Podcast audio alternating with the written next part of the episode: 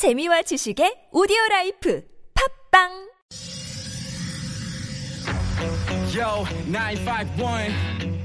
이 구역은 내가 주인. Hurricane Radio. Yup. 여러분 안녕하십니까 생방송 최일구의 허리케인 라디오 앵커 DJ 연기 최일구입니다 5주년 됐습니다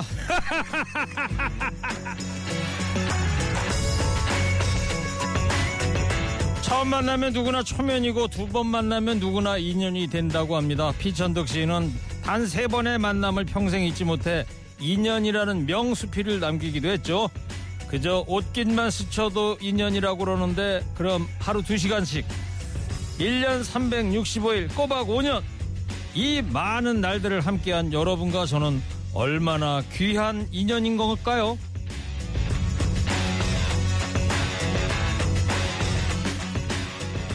최일구가 일 구했습니다. 이렇게 외치고 울먹거리면서 여러분 앞에 선지 벌써 5년이 됐습니다. 사람 냄새 나는 방송 그러면서도 할 말은 하는 방송 만들겠습니다. 잔잔한 미풍이 2시에 허리케인이 들 때까지 열심히 하겠습니다. 5년 전에 드렸던 그 약속 얼마나 잘 지키고 있는지 모르겠는데요. 때로는 부족하고 때로는 마음만 앞서가기도 했지만 그때마다 기다려주시고 지켜봐 주셔서 힘이 났습니다. 여러 상황 속에서도 5년을 한결같이 해올 수 있었던 거는 귀한 인연인 여러분들이 늘 함께 해주신 덕분이죠. 오늘 그 감사한 마음을 담아서 허리케인 라디오 5주년 축하 파티에 여러분 모두 초대합니다. 10월 21일 금요일 시동 거셨습니까? 좋은 음악과 뉴스 연정 무휴 허리케인 라디오 출격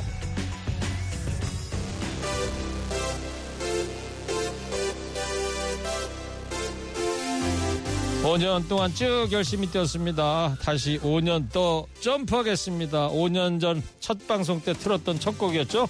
벤 헤일런 점프.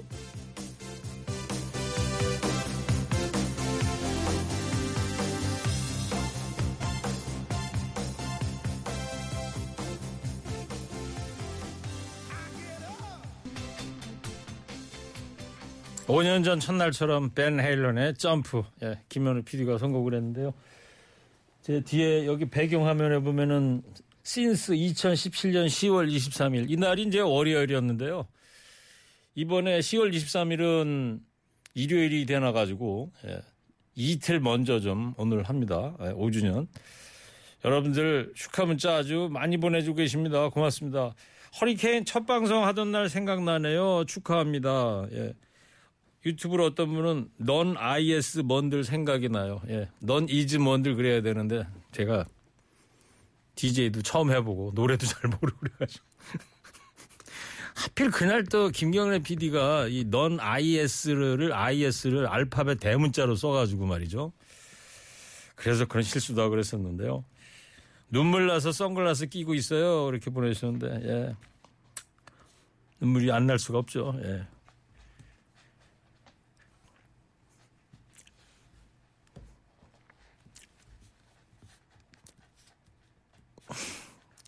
최일구의 허리케인 라디오 일구 아저씨 첫 방송 하던 날 울컥 가셨던 거. 아 이거 참. 예 오늘도 또 이렇게 눈물이 나네요. 예. 그리고 4723님께서요. 최일구 허리케인 라디오 5주년 진심으로 축하합니다. 지난 5년 동안 제가 늘 받기만 해서 오늘은 애청자로서 저의 고마운 마음을 전하고 싶었어요. 허리케인 라디오 사랑합니다. 이러면서 이 4723님께서 아까 조금 전에 한 30분 전에 저희 제작진한테 직접 여기 TBS 오셔가지고요. 이렇게 멋진 축하 꽃다발 바구니를 여기 보내주셨어요. 유튜브 보시는 분들은 여기 화면으로도 아마 보이실 거고요. 고맙습니다. 그리고 우리 천여진 PD하고 우리 김영지, 예, 박수지, 조아영 작가 며칠 동안 열심히들 뭘 자기들끼리 뭘 하더니 오늘 이렇게 뭐 풍선에 오자 그려놓은 것도에다가 예, 여기 케이크인데요. 이거 다 제가 좀 가가지고 맞춘 거래요. 최일구의 허리케인 라디오 글자까지 해서 제가 첫 마이크 앞에 섰던 그 장면까지 이렇게 띄워놓고 그걸 크림을 해가지고 좀 조각까지 다 해가지고 그러는데 아 너무 고맙고 미안하고 그러네요. 예. 190 울지 마세요. 아, 190 또 오네. 아유, 예. 5주년 축하합니다. 우연히 알게 돼서 2년이 됐고 지금 필연이 되었답니다. 예. 야, 5년간 비가 오나 눈이 오나 한결같은 허리케인 라디오 190 축하합니다. 앞으로 5년 아니 50년을 위하여. 50년. 50년이면 제가 100, 113살? 예. 아닌가? 맞죠? 와! 허리케인 라디오 5주년 진심으로 축하합니다. 최일구 삼촌. 이 방송 너무 사랑하고 있습니다. 오래오래 해주세요. 일구오라버니 5주년 축하합니다. 남편이 듣고 좋은 방송이라고 같이 듣자고 그래서 쭉 계속 듣게 됐습니다. 알차고 좋은 방송 허리케인 앞으로도 쭉 화이팅 하시길 바라겠습니다. 예. 모두 감사합니다. 자, 그래서 오늘은요, 특별히 5주년 자축하는 방송을 좀 준비했습니다. 허리케인 라디오와 함께 희로애락을 나눈 여러분의 이야기를 기다리고 있습니다. 사연이 소개됐던 경험이라든지 삶의 위로를 얻은 사연 등등 지난 5년 중에 허리케인 라디오와 함께 하면서 기억에 남는 순간을 짧게 이렇게 보내주시면 됩니다. 문자 샵 0951 TBS 앱을 이용해서 보내시면 되고요. 5주년이라고 그래서 PD들이 선물도 통 크게 준비를 했답니다. 모두 100분한테 드릴 선물을 준비했답니다. 지금부터 자유롭게 보내주시기 바랍니다. 여러분의 많은 참여 기다리고 있겠습니다. 노래, 노래 한 곡 그럼 듣고 오겠습니다. 이분들 노래를 오늘도 듣네요. 마마무죠? 넌 IS 뭔들이라고 제가 잘못 쓰겠던 주인공들 마마무 신곡이 마침 나왔습니다. 제목이 일렐라. 제가 라디오 진행하면서 일레라고 이거 골랐다고 합니다. 들어보겠습니다.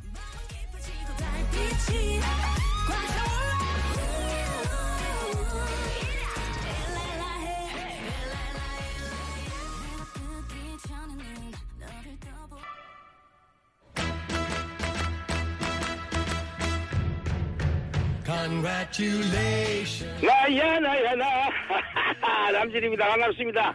야 우리 최일구 씨 허리케인 라디오가 벌써 5주년이 됐고 예. 야 이렇게 빨리 될 줄 몰랐는데요 우리 최일구 아우님 앞으로도 우리 사랑 만남 최고의 DJ가 되고 그야말로 하리케인처럼 아주 시원시원하게 세게 멋지게 정치율들의 마음을 시원하게 해줄 줄 믿고 앞으로도 5년 10년 20년 아마 그때까지는 없겠는데 장수한 프로가 되리라고 저는 이 남진은 응원하고 확신합니다. 최일구 화이팅! 화이팅! 화이팅!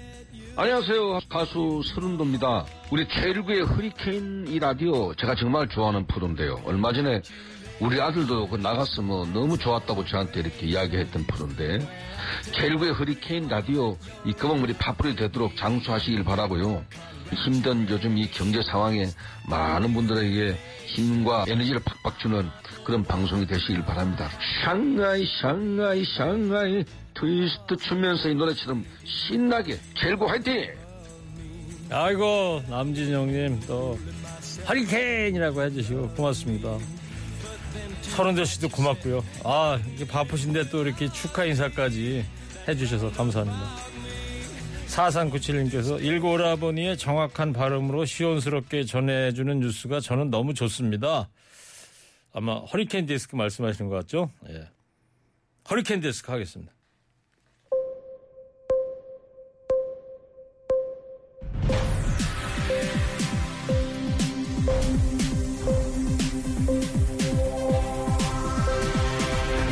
허리케인 데스크.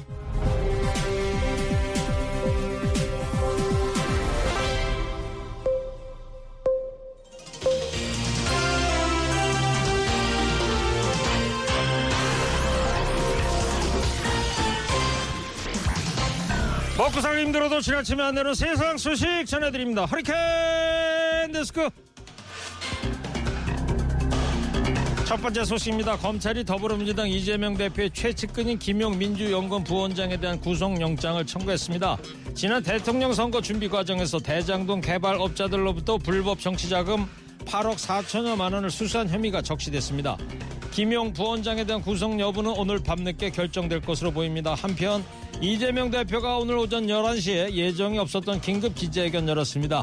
이 대표는 윤석열 대통령과 여당을 향해서 대장동 특검을 수용하라고 거듭 강조했습니다. 이번 수사는 정치적 파장이 엄청나죠. 이 대표는 물론 거대 야당의 명운이 검찰 손에 달렸다고 해도 과언이 아닌데요. 그런 만큼 검찰은 한치의 오해도 생기지 않게 오로지 사실과 법리로 수사해야 하겠죠. 민주당도 수사에 당당히 대응해야 할 겁니다. 다만 정권과 야당이 정면 대결이 민생 불안으로 이어질까? 그게 걱정입니다. 윤석열 대통령의 한남동 관저 인테리어 설계와 감리 용역을 조달 실적이 전무한 업체가 맡은 것으로 나타났습니다. 서울시 마포구 소재 A 건축사 사무소는 용역 계약 직전에야 입찰 자격을 등록한 것으로도 확인됐는데요. 입찰 공고와 개찰이 진행된 바로 다음 날 계약이 체결됐습니다. A 사무소의 사무실 소재지는 서울 마포구 소재 한 아파트 단지의 상가 지하 1층으로 기재돼 있는데 해당 장소에는 업체의 간판도 달려 있지 않았습니다. 더불어민주당의 진선미 의원이 나라장터와 조달청 정보 개방 포털의 자료를 분석한 결과 행정안전부 정부 청사관리본부가 위장 발주한 대통령 관저 인테리어 용역과 공사 계약은 4건 15억 3,160만 원 규모로 모두 수의 계약이었습니다. 행안부는 대통령의 관저가 각급 중요 보안 시설이라는 이유로 예산과 계약 관계 자료 제출조차 거부하고 있는데요. 그런 중요 보안 시설을 조달 실적도 없고 검증도 안 된 개인 사업자한테 맡겼다는 겁니까? 아니 감사원 뭐 하고 있어요? 이런 거 감사 안 하고? 다음 소식입니다. 빵에 들어가는 소스를 만들다가 기계에 끼어 숨진 20대 노동자의 빈소에 SPC가 빵을 보낸 게 알려졌습니다. 장례식장 한쪽 귀퉁이에 쌓여있는 상자 두 개는 단팥빵과 땅콩 크림빵이 담겼습니다. 고인을 영영 떠나보내는 8인식 날 유족은 회사의 태도에 또 한 번 분통을 터뜨리지 않을 수 없었습니다. SPC 측은 직원이 상을 당하면 일괄적으로 나가는 경조사 지원품이라고 해명했습니다. 한편 오늘 오전 허영인 SPC 그룹 회장이 대국민 사과를 했죠. 사과와 함께 재발 방지 대책도 내놨는데요. 앞으로 3년간 천억 원을 투자해서 안전 경영 시스템을 대폭 강화하겠다고 밝혔습니다. 하나를 보면 열을 안다고요. 이런 무신경한 태도 보니까 그동안 노동자들을 얼마나 안중에도 없이 여겼는지 알 것 같네요. SPC 불매 운동이 전국적으로 확산되고 있다고 그러죠. 발등에 불 떨어지니까 부랴부랴 사과하고 재발 방지책 내놓나 본데 그동안 뭐 하고 있다가 이제 와서 그런답니까? 중학생 자녀를 홀로 키운 A씨는 복지 시스템 오류로 지난달 주거급여 37만 원을 받지 못했습니다. 지난달 급히 빌린 대출금까지 갚아야 하는데 이번에도 들어오지 않았습니다. 두 자녀를 키우는 또 다른 한 부모 가정은 아동 급식 카드 지원이 끊겼다면서 재료 살 돈이 없다고 어려움을 토로했습니다. 정부의 새 복지 정보 시스템 오류로 지난달에 이어 이번 달에도 복지급여를 받지 못하는 사례가 이어지고 있습니다. 두 번째 달 급여가 미뤄진 사람들은 주로 신규 등록자나 주소 이전자들입니다. 복지부는 다음 달 9일 요양시설과 장애인 시설 등의 지원과 관련된 시스템을 추가 개통할 예정입니다. 하지만 기존에 개통한 시스템 오류를 수정하느라 개통 전에 적어도 세 차례 실시해야 하는 통합 테스트를 아직 한 차례도 하지 못한 걸로 확인됐습니다. 복지 시스템 불통 사태 11월까지 이어질 우려가 크다는데요. 오류가 장기화되면 궁극적으로 피해는 최종 수혜자인 국민이 볼 수밖에 없습니다.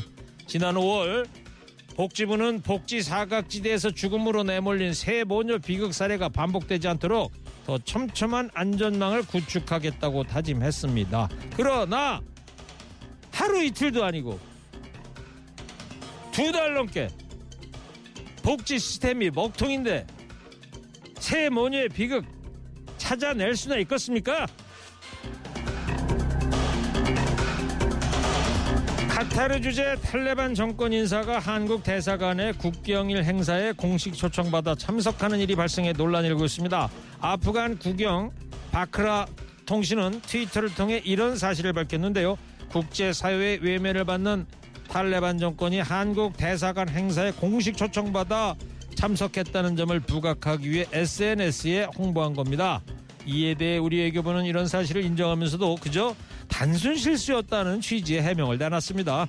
지난해 초청 명단을 기준으로 다른 나라 대사관에 초청장을 일괄 발송했는데 여기에 아프간 대사관도 포함됐다는 해명입니다. 우리 정부는 탈레반을 정부로 인정하지 않고 있죠. 아프가니스탄과 수교를 맺었지만 지난해 8월 탈레반이 재집권한 이후에 현지 대사관을 폐쇄하고 카타르 임시 사무소로 이전한 바 있습니다. 그냥 뭔 일만 있으면 해명하느라 바빠요. 아 왜 계속 실수라고만 합니까?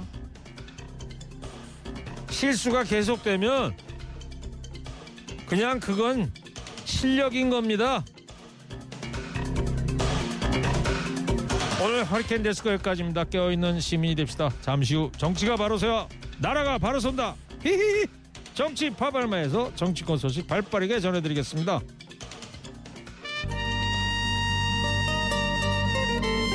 방송사를 통틀어 이렇게 솔직하고 시원한 방송이 또 있을까 싶네요. 19쌤 허리케인 영원히 지켜주세요. 약속이요. 예.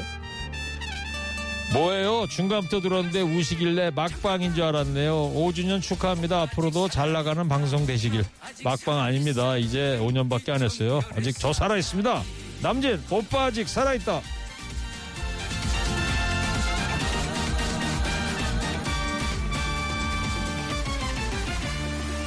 오빠 아직 살아있다 나 아직 살아있어 은빛 정열의 사나이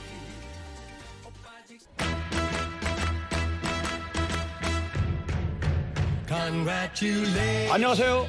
반갑습니다. 가수 유현상입니다. 아, 우리 최일구의 허리케인 라디오 5주년 진심으로, 진심으로 축하드립니다. 제가 또 우리 허리케인 라디오 5주년에 일조를 하지 않았습니까? 며느리 이야기도 듣고, 목에 핏대 올라오도록 라이브도 하고, 다 우리 최일구의 허리케인 라디오를 좋아하고 사랑해서였습니다. 아무쪼록 우리 허리케인 라디오 지금처럼 변함없이 청취자들에게 사랑받기를 기원하며 큰 박수를 보냅니다. 최일구의 허리케인 라디오 사랑합니다. 안녕하세요. 요요미입니다. 허리케인 라디오 5주년을 진심으로 축하드려요. 제가 2019년 2월에 데뷔 초에 허리케인 라디오 힘든 싱어에서 7대 가왕 자리에 올랐는데요. 앞으로도 많은 신인 가수들의 등용문이 될 수 있도록 10년, 20년, 아니 100년까지 쭉쭉쭉쭉 승승장구하시길 바랄게요. 다시 한번 너무 축하드려요. 하트 먹어. 요현미 씨가 하트 먹어 그래. 아또 이현상 형님 아주 예. 그죠 옛날에 며느리 이야기 하시면서 예, 많은 재밌는 말씀도 많이 해주시고 어 이현상 형님 발음이 아주 좋습니다. 허리케인 라디오야 라디오 그냥 라디오가 아니고 예. 자 커피 조아님이 정말 여기는 깨시민들만 모인 곳 같습니다. 시원한 방송 허리케인 라디오입니다. 예. 자 잠시 전하는 말씀 듣고 와서 정치 파발마 하겠습니다. 지금 시각 2시 33분입니다.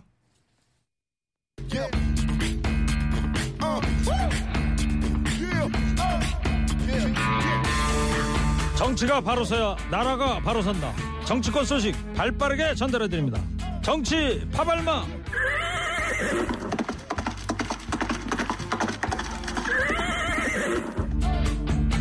네, 5주년 특집 정치 파발마겠습니다. 컴퓨터처럼 정확한 시사 평론 평론계 터미네이터 배종호 세한대 교수입니다. 네, 안녕하십니까. 배종호입니다. 평론계 기다리 아저씨 기다리 미스터송은 미스터 송입니다. 송국권 영남일보 본부장 어서 오세요. 네, 오전은 축하드립니다. 아이고 감사합니다. 예. 배 교수님은 뭐 축하네. 네, 빈손으로 왔어요? 동감입니다. 빈손으로 왔어요? 함께 기쁩니다. 이따 끝나고 케이크나 하나 좀 드시고 가시고. 좋습니다. 자 오늘 나온 대통령 지지율 여론조사 결과부터 한번 먼저 볼까요? 네, 별로 좋지 않게 나왔어요. 5주 연속 지금 윤석열 대통령 지지율 20%대에 머무르고 있습니다. 2주 연속 1%포인트씩 하락을 해가지고 이번 주에는 27% 긍정평가 나왔습니다. 아, 반면에 부정평가는 2%포인트가 올라가지고 65%가 됐습니다. 윤석열 대통령 해외 순방 막말 파문 이후에 대북, 대야, 강경 일변도로 나가고 있지만은 별로 효과가 없는 것으로 갤럽 여론조사 결과는 나오고 있습니다. 부정평가 이유를 보면은 외교를 제일 못한다 14% 그리고 경제 민생도 못한다 10%또 무능하다 10%대 전반적으로 외교, 민생 이런 부분에 대해서 국민들은 부정적인 평가를 내리고 있는 것 같고요. 그러다 보니까 강경 정국에서 보수 지지층은 좀 일부 결집하지만은 중도 무당층에서 이탈 강도가 더 크면서 전체적으로 마이너스 효과가 계속되고 있는 것 아닌가 이렇게 분석이 됩니다. 네, 지금 이 조사는 한국갤럽이 18일, 20일 전국 성인 1000명에게 조사한 거고요. 자세한 사항은 중앙선거 여론조사 심의위원회 홈페이지 참고하시면 됩니다. 자, 송범부장님. 자, 이 검찰이 민주당 이재명 대표 최측근 김용 민주연금 부원장에 대한 구속영장을 지금 청구를 해놨어요. 네. 이 체포를 하게 되면은 영장을 받아서 체포를 하게 되면은 48시간 이내에 구속영장을 청구를 하든지 아니면 석방을 해줘야 됩니다. 네. 근데 구속영장 청구를 해서 신병 확보를 어, 시도를 하는 거죠. 그 어, 48시간이 오늘 오후쯤 되는 예, 거죠. 오늘 오후에 끝나는 네. 거죠. 그래서 오전에 그 청구를 했습니다. 네. 그래서 이 혐의는 일단 정치자금법 위반인데 어, 체포영장보다 좀 더 혐의 사실을 구체화시켰다. 이 영장을 보면은 이런 내용이 있습니다. 유동규 등과 공모해서 작년 4월에서 8월 사이에 20대 대선을 준비하는 과정에서 이 말이 들어가요. 20대 대선을 준비하는 과정에서 천하동인 4호 실소유주 남욱에게서 네 차례에 걸쳐서 8억 4,700만 원을 수사한 혐의 이렇게 적절했습니다. 이 체포영장에서는 이 금액에 대해서 수회에 걸쳐서 8억 원 상당 이렇게 했거든요. 그것보다 좀더 어, 구체적으로 적시를 함으로 해서 어, 법원의 판결을 기다리게 된 거죠. 네. 자, 이 관련해서 오늘 오전에 예정이 없었는데요. 이재명 대표가 오전 11시에 긴급 기자회견했습니다. 일부 내용을 좀 듣고 오겠습니다. 이 김만배 등 이분들이 저를 온갖 욕을 했습니다. 본인이 직접 육성으로 한 말도 있습니다. 공산당 같은 XX 뭐 등등 이렇게 저를 원망하고 욕했습니다. 이랬던 사람들이 이 사업이 다 끝난 다음에 이제 다 성남시로부터 무슨 도움 받을 일도 없는데 돈을 줬다. 대선 자금을 줬다. 이게 말이 되는 얘기겠습니까? 이 국민의힘이 이번에는 국민들 속이지 말고 이때까지 명시적으로 얘기한 것처럼 특검하자라는 말씀드리고 자, 배 교수님. 네. 특검하자 이제 제안을 했습니다. 네, 일단 이재명 대표 이 대선 자금에 대해서 전면 부정을 했습니다. 대선 자금은커녕 사탕 하나 아, 받은 것이 없다라고 얘기를 했고요. 지금의 정부 여당 태도는 야당을 말살하겠다는 그런 태도지 정치가 아니다.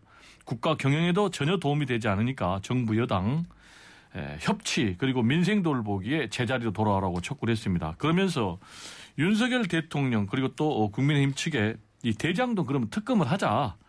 라고 어, 공식 요청을 했습니다. 다 모든 문제를 망라해서 깔끔히 정리하자 이렇게 에, 요구를 했는데요. 그러면서 어, 만약에 에, 국민의힘 여당이 이걸 반대할 경우에는 민주당 힘만으로 단독으로도 할 것이다. 특검을? 이렇게까지 얘기를 했거든요. 특검을. 근데 그러면 이제 실현 가능한가? 라는 것과 관련해서는 국회 본회의 통과는 충분히 가능하죠. 왜냐하면 제적 과반수 출석에 출석 과반수 찬성이면은 국회 본회의 통과되는데 특검법이 지금 민주당 의석수가 169석이잖아요. 네. 그래서 이걸 정말로 이재명 대표 말대로 어, 특검법을 발의해서 추진한다면은 국회에서 또 한 번의 대충돌이 우려가 됩니다. 그렇군요. 그러니까 지금 이 송범위장께서도 오늘 김용 어, 용- 민주연금 부원장의 영장 청구 내용에 보면 적시가 돼 있는 게 8억 4천 원을 선거자금으로 받은 걸로 돼 있다는 거 아닙니까? 근데 오늘 아까 이재명 대표 같은 경우에는 나는 사탕 하나 받은 거 없다 작년에 그러지 않았어요? 그러니까 이것이 이 이재명 대표 에게 직접 줬다는 말은 아닙니다. 그 8억 원을 직접 줬다는 게 아니고 유동규가 이 김용에게 줘서 대선 과정에서 쓰였다는 이 이야기예요. 그러니까는 이재명 대표 입장에서는 사탕 하나 안 받았을 수가 있어요. 그런데 이재명 대, 후보를 위해서 돈이 쓰였을 수가 있는 거죠. 그 상황을 이야기하는 거기 때문에 이 지금 상황에서 이재명 그 대표가 물론 본인은 정치 그러니까 대선 작업이 아니라고 하지만은 이거 또 수사를 확대하는 과정에서 또 특히 김용 어, 보원장이 그때 대선 당시에 맡은 역할이 대선 캠프의 총괄 부본부장인데 주로 조직을 맡았습니다. 조직을 하려면은 상당히 많은 돈이 들어가기 때문에 어, 그런 개연성은 뭐 충분히 있다. 검찰에서 그렇게 보는 거죠. 자, 이 이재명 대표 오늘 긴 기자회견. 자, 특검 제안에 대해서 여당 국민의힘의 주호영 원내대표도 긴급 기자회견으로 이런 얘기를 했습니다. 들어보겠습니다.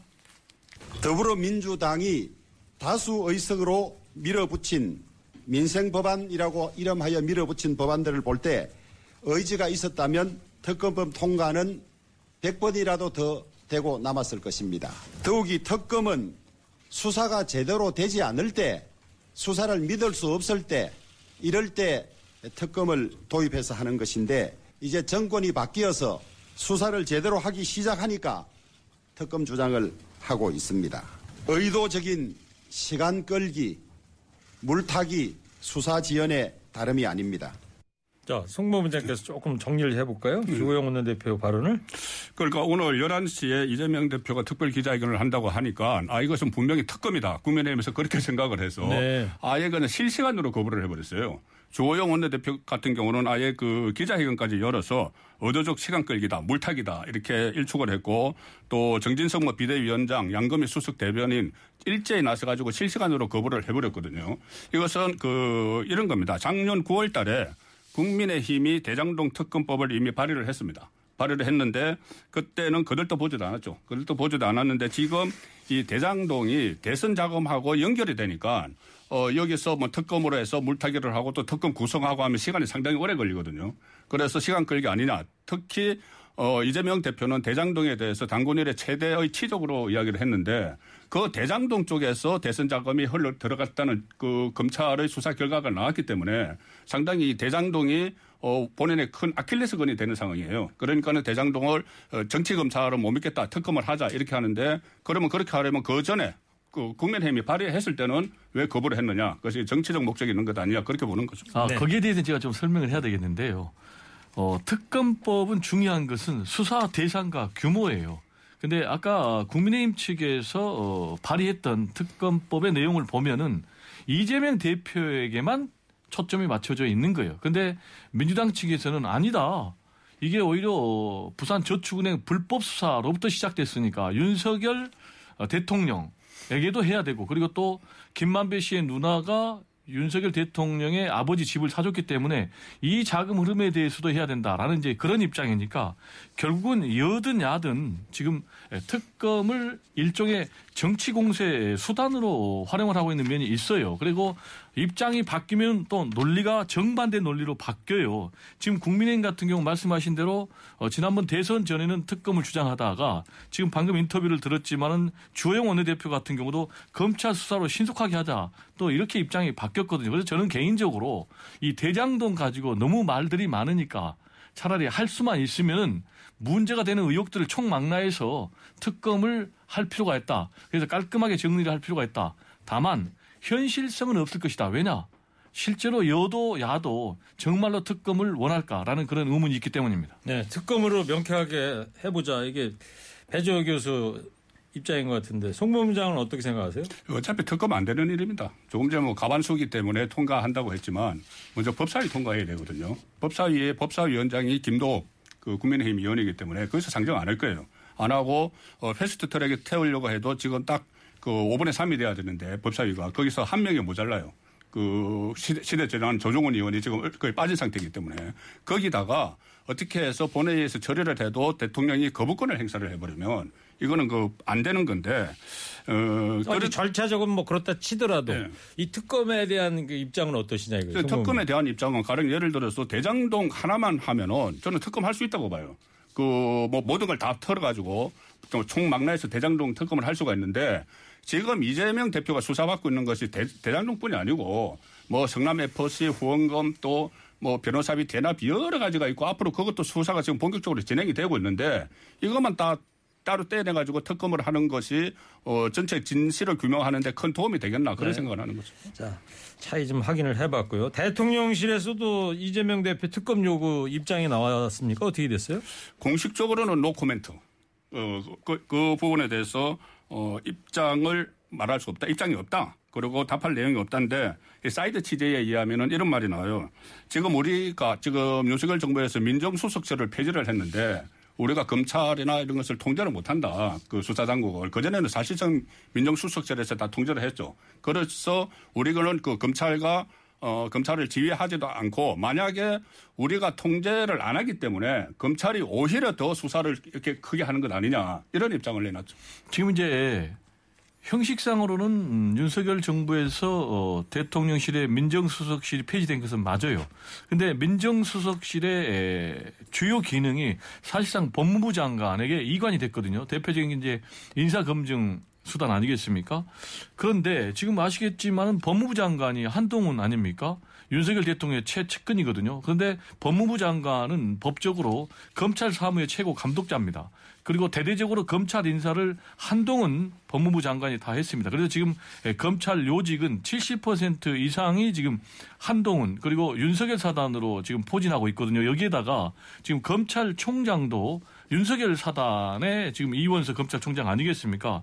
따라서 윤석열 대통령이 뭐 전혀 보고받지 않고 있다라고 얘기를 하지만은 이신전심으로 다 되고 있는 거예요. 그래서 지금 검찰공화국이다라고 얘기를 하고 있는데 저는 지금이라도 윤석열 대통령이 이재명 대표 만나고 우리가 다 협치로 합시다. 라면은 과연 검찰의 이런 전 정권 때리기 수사 그리고 이재명 대표를 향한 수사가 지금처럼 계속 파상적으로 이루어질까요? 저는 그렇게 되지는 않으리라고 봅니다. 알겠습니다. 네.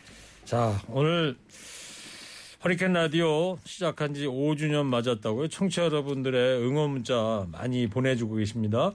대한민국의 시사, 뉴스, 오락 등등 이런 라디오는 허리케인밖에 없을 겁니다.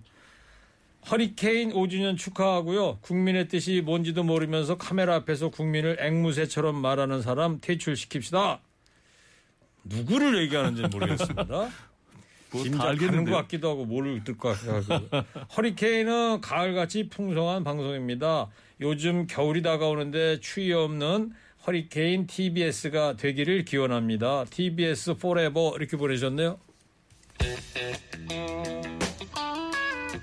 자, 지금 김용 민주연구원 부원장만 영장 이 실질 심사 들어간 게 아니죠. 서욱 전 국방부 장관하고요. 김홍희 전 해양경찰청장도 지금 영장 실질 심사 지금 받고 있지 않습니까? 그렇습니다. 이제 서욱 전 국방부 장관 같은 경우는 오늘 오전 10시에 지금 말씀하신 영장 실질 심사 아, 이루어지고 있고요.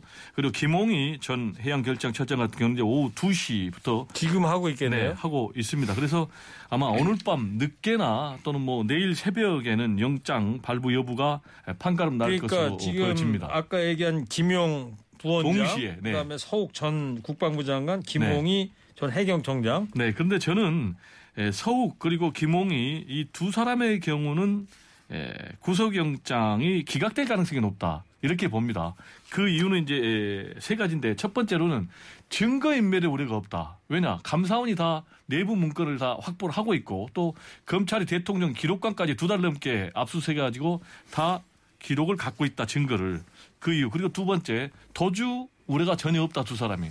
그리고 세 번째 혐의도 좀 상당히 논란의 여지가 많아요 월북인지 아닌지 이걸 어떻게 판단하겠습니까 그리고 뭐 어, 지금 서욱 전 국방부 장관 같은 경우는 밈스 그러니까 에, 군사정보 통합 처리 체계에서 60건의 군사 기밀을 삭제했다라고 지금 보고 있는데 이 부분과 관련해서도 군사 기밀 보호를 위해서 삭제했다라는 그런 네. 논리도 있기 때문에 좀 음, 지켜봐야 되겠습니다. 자, 송모무장님. 배종호 교수는 서전 국방장관하고 김홍희 전 해경청장 기각될 것 같다 이런 전망을 내는데 어떻게 전망하실래요? 이 직권 남용이 지금 성립이 될지 안 될지가 핵심 쟁점입니다. 그래서 이 두 사람이 어, 월북이 이 허위였다는 걸 알고도 직권 남용을 해서 이렇게 증거를 없앴든지 아니면 지시를 했든지 이런 것들이 있는데 지금 구속 여부는 보통 세 가지 이야기하죠. 도망 우려, 증거인멸 가능성, 범죄 혐의가 소명됐느냐 이건데 자 증거인멸 부분에 조금 조금 전에 뭐 가능성이 없다고 하셨지만 김홍희 전 해양경찰청장 같은 경우는 그때 이 이대준 씨가 뭐 붕대를 감고 있고 또 한자가 쓰인 구명조끼를 입고 있었다고 하는데 그거 나 안 본 걸로 하겠다. 이런 거, 이런 부분이 일단은 뭐 증거 인멸에 가까운 거기 때문에 그런 부분도 다 판단을 해서 결정을 내릴 것 같고 네. 김용 씨에 대해서는 어, 증거 인멸 가능성이 상당히 있다고 볼 수가 있어요. 왜 그러냐면은 어, 검찰에서 발표를 했죠. 이 공범이 그 유동규의 공범이 오히려 그 유동규를 해유를 하는 것을 시도 해유를 시도를 했다는 검찰 발표가 있었어요. 유동규를 해유를 했다. 그러면 공범이 누구냐? 아마 이재명 저 대표가 가까운 쪽이겠죠. 그렇기 때문에 그런 해유 같은 이야기가 나왔기 때문에 증거인멸 가능성이 있다고 볼 수가 있죠. 네. 자, 감사원이 이제 관련해서 감사 결과를 내놓기도 하지 않았어요, 송 본부장님? 예. 감사 결과도 지금 그 어떻게 보면은 거의 이 검찰에서 어 수사하는 것하고 거의 뭐 비슷합니다. 이 다 직권 남용 이 문제인데 어 이것을 놓고 이 왜 감사원과 검찰의 수사가 그 같이 그 맥락이 같으냐는 그 비판을 해요. 그래서 서로 이거 짜고 하는 것 아니냐 이렇게도 이야기를 하지만 실제로 보면은 뭐 그 검찰 수사 결과와 감찰 감사 결과가 같다는 것은 네. 팩트가 하나라는 이야기가 될 수가 있는 거죠. 알겠습니다. 감사원이 그래서 검찰에 수사 의뢰한 인물이 지금 20명 정도 되는데 이 오늘 이번 사건의 첫 구속영장이 청구가 되고 어떻게 될지가 이제 관심이며 앞으로 수사 향방에도 영향을 오늘 결과가 미칠 것 같은데요. 자, 짤막하게 한 30초씩만 앞으로 수사 어떻게 될 것 같은지 좀. 네. 말씀하신 대로 만약에 구속영장이 발부가 되면은 검찰 수사가 탄력을 받을 수밖에 없는 것이죠. 신병을 확보했기 때문에 이제 윗선 수사, 그러니까 이제 문재인 전 대통령에까지 검찰의 칼끝이 아주 본격적으로 겨눠질 것으로 전망이 됩니다. 네, 송범재. 이회 공무원 피살 사건이나 그, 그 북한 어민 그 강제 북송 사건은 그 체계를 보면 그 결정되는 과정에서 정부 모든 부처가 동원이 돼요. 국가안보실, 국방부, 뭐 해경 이렇게 다 동원이 되면은 결국은 그 정점에는 대통령이 있기 때문에 문재인 전 대통령에 대한 수사가 이루어지지 않을 수가 없는 거죠. 알겠습니다. 자, 여기까지 두 분 이야기 들었고요. 자, 오늘은 이 시간상 두 분의 한 줄 평은 안 듣는 걸로 하고 대신 오늘 5주년이라서요. 예, 한줄 평 허리케인과 축하드립니다. 아이 고맙습니다. 허리케인과 히로애락을 나눈 청취자 여러분의 이야기로 대신합니다. 워낙 문자들 많이 보내주셔서요. 예. 자, 2017년 11월에 항암 1차 치료하면서 병실에서 들었는데 12월 달에 완치 판정 기다리고 있어요. 힘주셔서 고마워요. 5년이시군요. 예. 좋은 결과 있기를 기대합니다. 내가 최고다. 더 크게 내가 최고다. 그저 정해진 시간에 나오는 광고지만 매번 들을 때마다 감동을 받습니다. 형님 덕분에 저는 오늘 최고입니다. 감사합니다. 예. 자주 참여하는 남대문 시장 노점상이에요. 기억나시지요? 2시 되면은 장사는 뒷전이고 항상 즐겁게 듣고 있어요. 예, 고맙습니다. 저는 57년 닭띠 남성입니다. 4년 전에 12월 달에 교통사고로 4살 된 손주를 하늘나라로 보내고 우울증이 왔었는데 이 방송을 들으면서 많은 위로를 얻고 있습니다. 아유, 그러시군요. 5년 동안 저는 직장이 두 번 바뀌었고 정말 힘든 시기가 있었는데 최일구의 목소리 들으면서 힘을 다시 내서 열심히 살아가고 있습니다. 평생 오랫동안 서민의 마음 안식처가 되었으면 좋겠습니다. 네. 청취자 여러분들 모두 감사합니다. 예. 이 노래 2부 끝곡으로 듣도록 하겠습니다. 김충은의 브라보. 자, 두 분 감사합니다. 다음 주 감사합니다. 금요일에 뵙겠습니다. 감사합니다.